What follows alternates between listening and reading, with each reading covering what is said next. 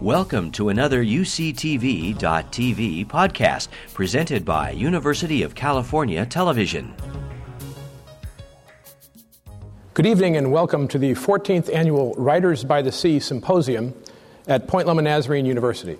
My name is Carl Martin. I teach American literature for the Department of Literature, Journalism, and Modern Languages, uh, and uh, teach um, some writing courses as well.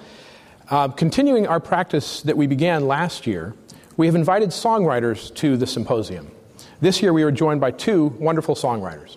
First, I want to welcome back to campus Vanguard Records and Sony recording artist and Point Loma Nazarene University alumnus Greg Laswell. Greg has released two full length albums on Vanguard Through Toledo in 2006 and Three Flights from Alto Nido in 2008. His songs have been featured on television shows such as Grey's Anatomy, Without a Trace, Cold Case, and Damages. Please join me in welcoming Greg Laswell.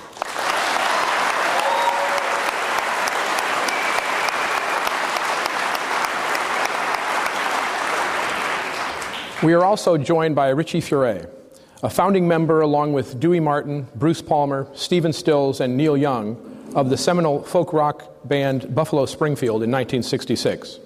Furay also formed Poco with Jim Messina and others a few years later. He has a long and significant recording career. His latest studio album is Heartbeat of Love, and he has also recently released, recently released a two CD live album, The Richie Furay Band Alive. Richie has long served as the pastor of a Calvary Chapel congregation in Colorado. Along with the other members of Buffalo Springfield, Richie was inducted into the Rock and Roll Hall of Fame in 1997. Please join me in welcoming Richie Furay.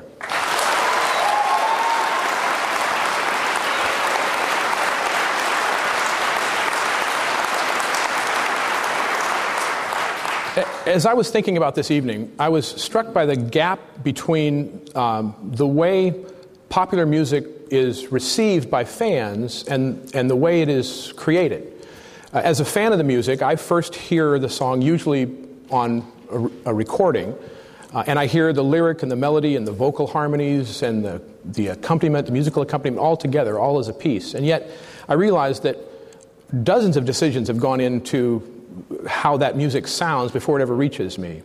And so I, I was wondering, um, Richie, if, if you could tell us about how that process works for you. Um, I'm thinking of the recorded version of one of your early songs, uh, A Child's Claim to Fame. Um, it's one thing to read the lyrics to this song, it's, it's something else, again, to hear it. Uh, the recorded version with vocal harmonies between you and Stephen Stills and the kind of lilting musical accompaniment uh, that seems to highlight the feeling of make believe that is undercut by some of the lyrics. Can you talk about how a song moves from your beginnings with it, with the lyric and melody, to the final product that fans hear? I think when, um, when the song comes into my mind, I, I, I begin to formulate at that point the style.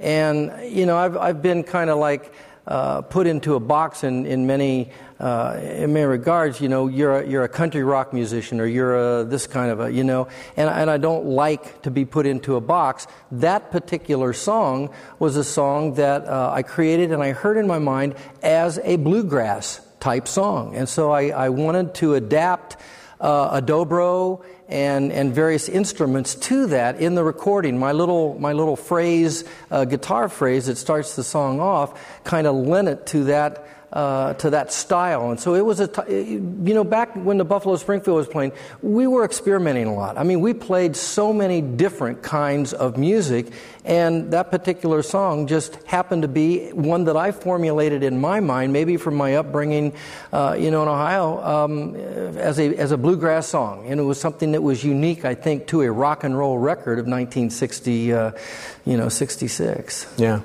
and writing for Buffalo Springfield, writing for Poco, you had to know that that this would probably be vocal harmonies. That there'd be, oh, absolutely. So, were you thinking in those terms as you as you write the song? Well, where the harmonies would fit? Or I've always been focused on harmonies. And um, I think most of my songs, most of my music lends itself to harmonies. Stephen and I um, worked together really a lot in the very beginning, just vocalizing, phrasing. And we would sing a lot like you and I just sitting right here looking at each other, and we would sit and just play the songs. We'd sing unison, and then we would, one of us would just break off into a harmony. And it was just something that came natural with the music. Not all music is like that, but I think, you know, my music certainly lends itself to, uh, to harmonies. Greg, how about you? In, in, when you write songs, do you have an ear for the kind of the instrumental accompaniment that'll be with it? Does this is this something that comes later for you? Um, no, I I, uh, I, I record and write um, simultaneously, and uh, many times we'll write and record all of the instruments to a song and not have any lyrics to it yet, and uh, and then go back and and kind of build this um, you know layered song uh, that sometimes lives as an instrumental piece for a, a, long, long time before I go back and plug away at the at the lyrics and the melody. So. That's interesting because I'm, I'm thinking of um, that it moves from Three Flights, and it, there's this richly textured kind of musical context. Um, and you seem to give the listener permission to, to quote the lyrics, forget the words if you must. Mm. Right? Um, can, can you talk about the relationship between the lyrics and other elements of the song a little bit more?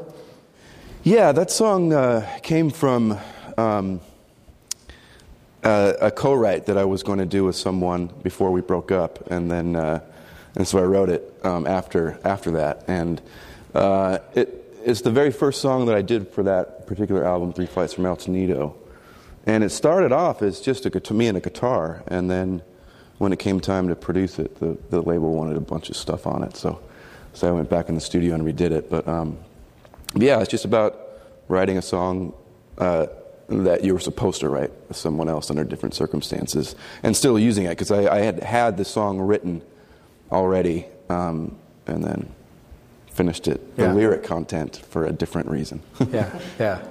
Um, I'm also, I, I was at a conference one time where a bunch of academics were presenting papers on popular music and we were almost all focusing on the lyrics almost exclusively. And, and a very good music critic got up and told us you know, a song is not its lyrics. There, there's something more to it, and you, you can't kind of abstract the lyrics. And I was thinking of that as I was listening to um, Days Go On.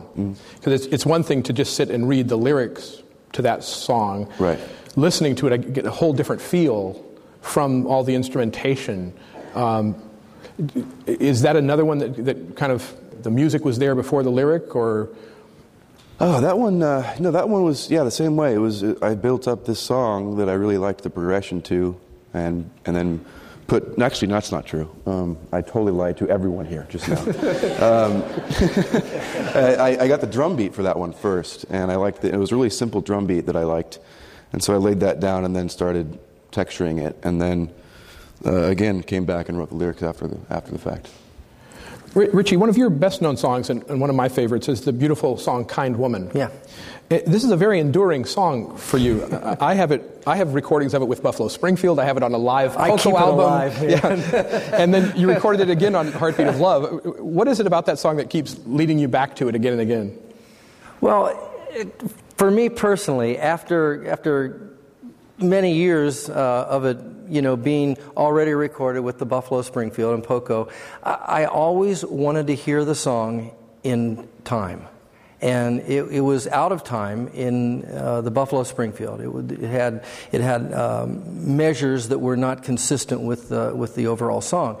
And um, I just, for some reason or another, I wanted to put the song in time. So I recorded it again on my Heartbeat of Love uh, record. So now I think I have recorded it with every group. I guess SHF didn't record yeah. it, but I recorded it with every band. So I keep the, that's how yeah. I keep a song keep, alive. Keep song you know, alive. I just uh, record it again. Now, yeah. what do you think?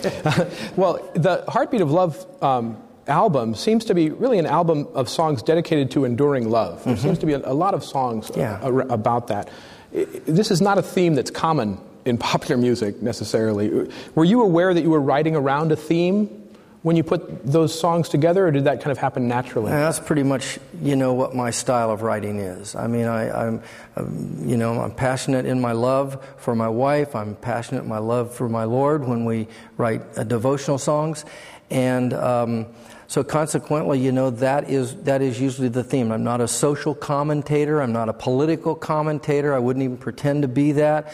But I do know something about relationship. My wife and I have been married for 42 years, so uh, I do know something about relationship. There, there's an irony to that, to that statement about not writing political songs, given that you sing the vocal harmonies on For What It's Worth, that it's been kind of lifted up. It, know, it's, it's, that's a nice little uh, kind of paradox there.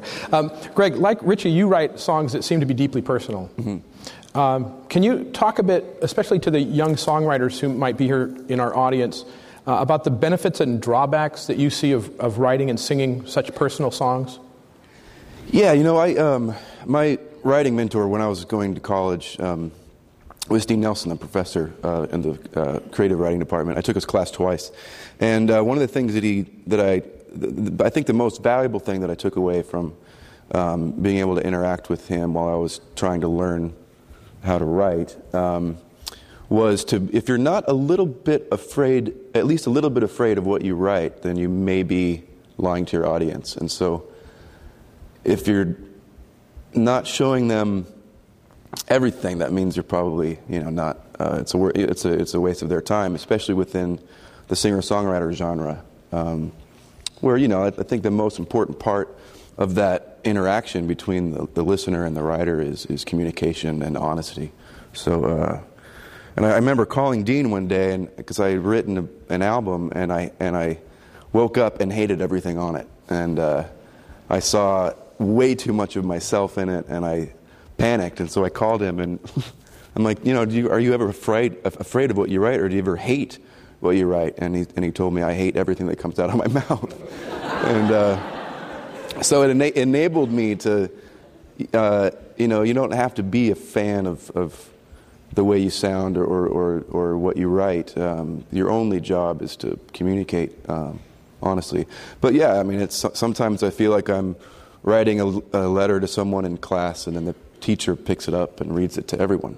And so um, it's a little embarrassing. yeah. Well, I'm thinking, too, that it, it's one thing to write and record such, song, such songs, it's another right. thing to, to sing them in, in concert right. n- night after night. Um, does singing the songs help you process, process the experience? Uh, does it take you back to painful days? Does it do both? No, you know, it doesn't. Um, it, it, the, the, the real sad songs, the more I sing them, become songs about where I was and not where I am. So, uh, and you find a new way to interact with your song when, when you're, you know, when you're doing better, but you still um, have to sing it. So, um, so I think about my dog passing away or something like that when I'm on stage. Kind of distance it a little bit from, yeah, yeah. yeah from the actual memory, perhaps. Uh, Richie, maybe you can offer some perspective here. You've, you've got personal songs like Kind Woman, like Sad Memory that mm-hmm. you've, you've been singing for a long, long time to audiences. Yeah. Do you, do you make a kind of that emotional connection with them, and has it changed over the years as you've sung those songs? Certainly, Kind Woman, as I, as I sing that over and over again, uh, you know, it, it stays alive because my relationship is alive uh, with my wife. Um, Sad Memory was written about uh, a girlfriend that I had in college, and she put the dump on me. And it was the first song that I that I ever recorded, and uh, but it's something that I think that everyone can relate to. I mean, I think we've all probably been dumped, you know, by a girlfriend at some point in time. But that song was written so many years ago that I, you know, it's it's like okay, I understand that this was me then. It's not me now, but I know that there's someone probably out in the audience that I'm singing to that can relate to that song, and so I sing it with as much passion as I can when I when I do sing it. But I don't go back to that experience when I wrote that song and what was happening in my heart and how it was gripping me at that time. Yeah, you represent two different generations. And, and one of the remarkable changes has been the way that a singer songwriter makes connections to an audience. Richie, you, you, talked about in the early days of Buffalo Springfield how you're just listening to AM radio to, to hear your song, to, hear, to get a chance to hear your song, and, and feel like if we could just get a hit record, then we'd be on our way. Can, can you talk about a little bit of, of, of how the, the band tried to get, tried to make that connection to AM radio? Yeah, that was with Poco. And um, uh, AM radio was what it was all about in those days. I mean, you had the you had the AM radio, and the people were hearing it in their cars, they were hearing it in their homes, they were hearing it at work, and, and all of a sudden it was just being drilled into your head. And so that was what really catapulted a group into the into the other echelon of uh, uh, of artists and all. And it, we needed a hook. We needed a, a, familiar melody that someone could just, you know, hum. And so we began to, to really think that through. We thought we had it with a good feeling to know. Uh, that was, we were, at that point in time, we thought, this is the song that's going to be our, our launching pad. And, yeah. you know, for whatever reason, it, it just didn't happen. But today, I mean, people come to me all the time i can't understand that was the you know definitive country rock song you know that should have been a, yeah. a hit well coulda shoulda woulda but yeah. it wasn't yeah yeah and, and, greg it seems like good news bad news on the one hand you don't have the power of am radio that, that could get your music to millions of people at once. Right. Uh, and yet you do have a lot of other strategies. Uh, what kind of work do you do to try to make those connections to, to an audience? I know you've done some things with songs placed on television shows. Yeah. Um, I wish I could take more credit for that stuff. I, I uh, the, the, the, my management and, and the label, um, the, the labels that I'm with, do a lot of work to, to get that stuff um, uh, placed. Um, you know, it, it, there, has been one significant change. Um, t- TV is becoming the new radio as far as breaking breaking songs, uh, and people go out and buy like you know the soundtrack to Grey's Anatomy because they like the same music that the music supervisor who gets to pick the songs. Uh, they have the same you know taste, much like a disc jockey would play a certain type of music and uh, so yeah, and radio is you know radio is kind of suffering everywhere you look. It's um, you know L.A. just had two big stations go down within the last couple months, and and so uh, there is a there is a, bit of a shift on uh, how people are finding their music these days. And so when you when you play live shows, and, and do fans kind of tell you where they first heard you, and is it often one of the, the television shows? Yeah, it's it's usually from the biggest one I get is is from t- television shows or from a friend who, um, you know, gave them my record. I, one one girl, I'll never forget this. Actually, it was just on the last tour. Uh, this girl comes up to me after the show and she's like, "Hey, I um, just wanted to say, I was going through a really hard time, and your music got me through a lot, and I was given your CD by a friend. I'm wondering if you could sign it." I'm like, yeah, of course, you know. So she reaches in her purse and takes out a CDR of um, this.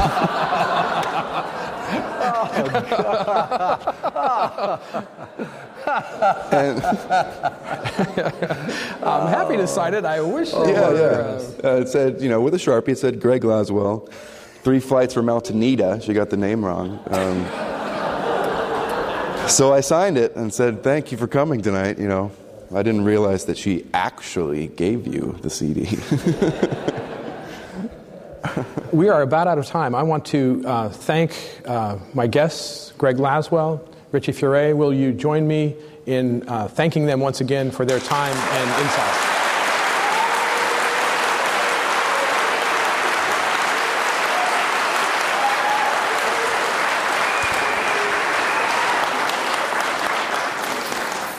We're going to take just a couple minutes here to let um, Greg get uh, un- unmiked here and for, uh, for, to welcome Brandon Walters to the, uh, to the stage. Uh, they're going to play a couple of songs, and then uh, Richie uh, and his band will take it from there. thank you again for your attendance and your attention, and hope you enjoy the music.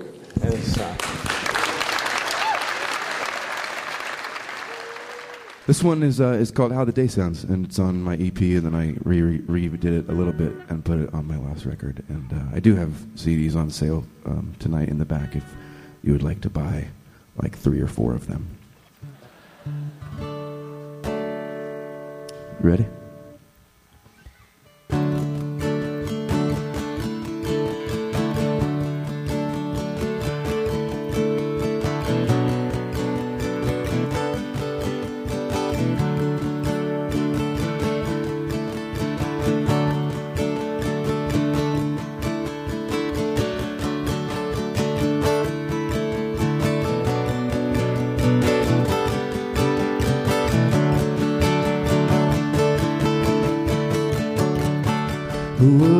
Would have ever known this could be this easy?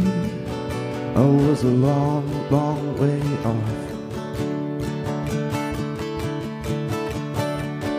And just like that, it's over.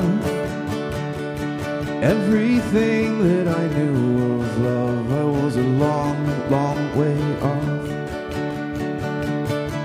And I think I like how day sounds, like how the day sounds through this new song.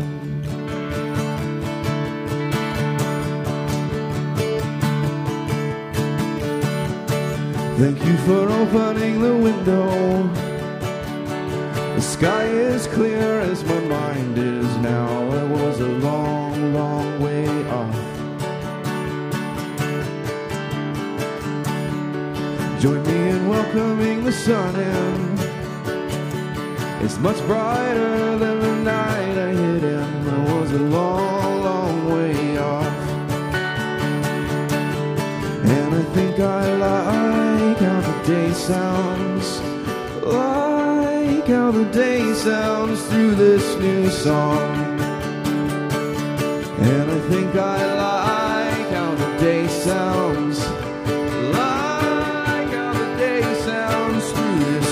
song.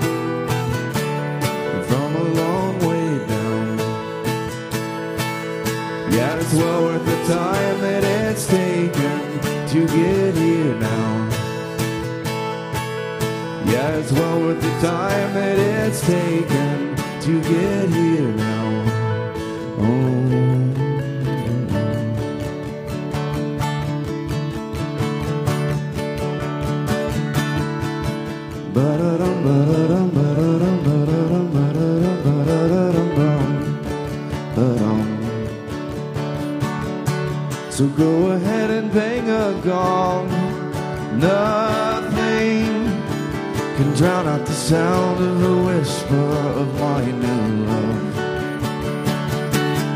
And I think I like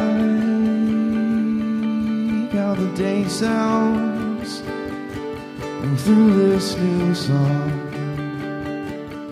And I think I like how the day sounds through this new song. Through this new song. And the lines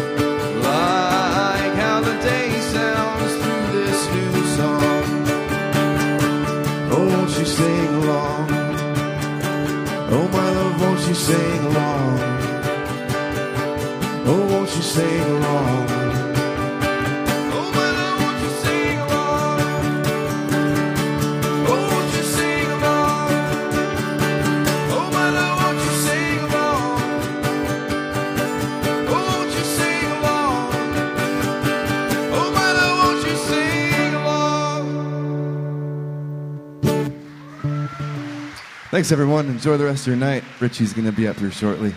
Thanks again. I appreciate it. This is going to go back to uh, 1969 with a group, that little group called Poco that I was with. And uh, this was kind of like the transition song that uh, uh, started the whole thing off for us called Picking Up the Pieces. There's just a little bit of magic in the country music we're singing. So let's begin. We're bringing you back down home where the folks are happy. Sitting, picking, and a grinning. Casually, you and me We'll pick up the pieces. Uh-huh. Somebody company. Kinda makes it on a Sunday afternoon.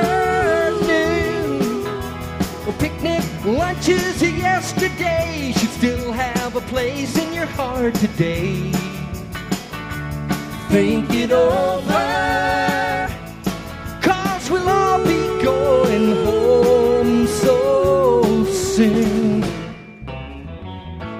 just a little bit of magic in the country music we're singing. So let's begin. We're bringing you back down home where the folks are happy. Sitting, picking, and agreeing.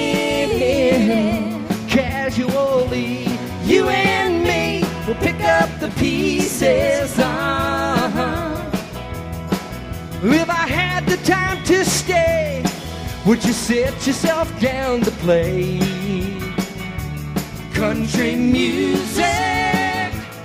Singing songs that we both knew. Well, Lord, I pray that the day will come when both of us will sit down and strum on our guitars.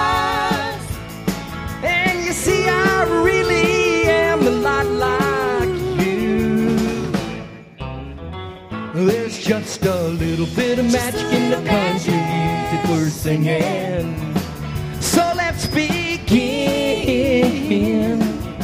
We're bringing you back down home where the folks are happy. Sitting, picking, and agreeing. Casually, you and me will pick up the pieces.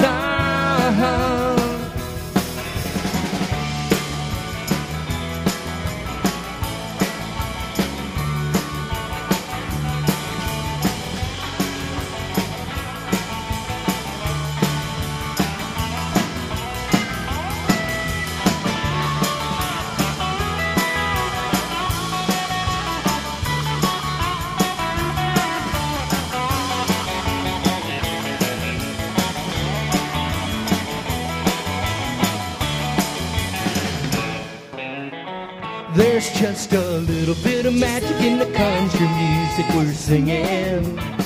So let's begin. We're bringing you back down home where the folks are happy. Sitting, picking, and agreeing. Casually,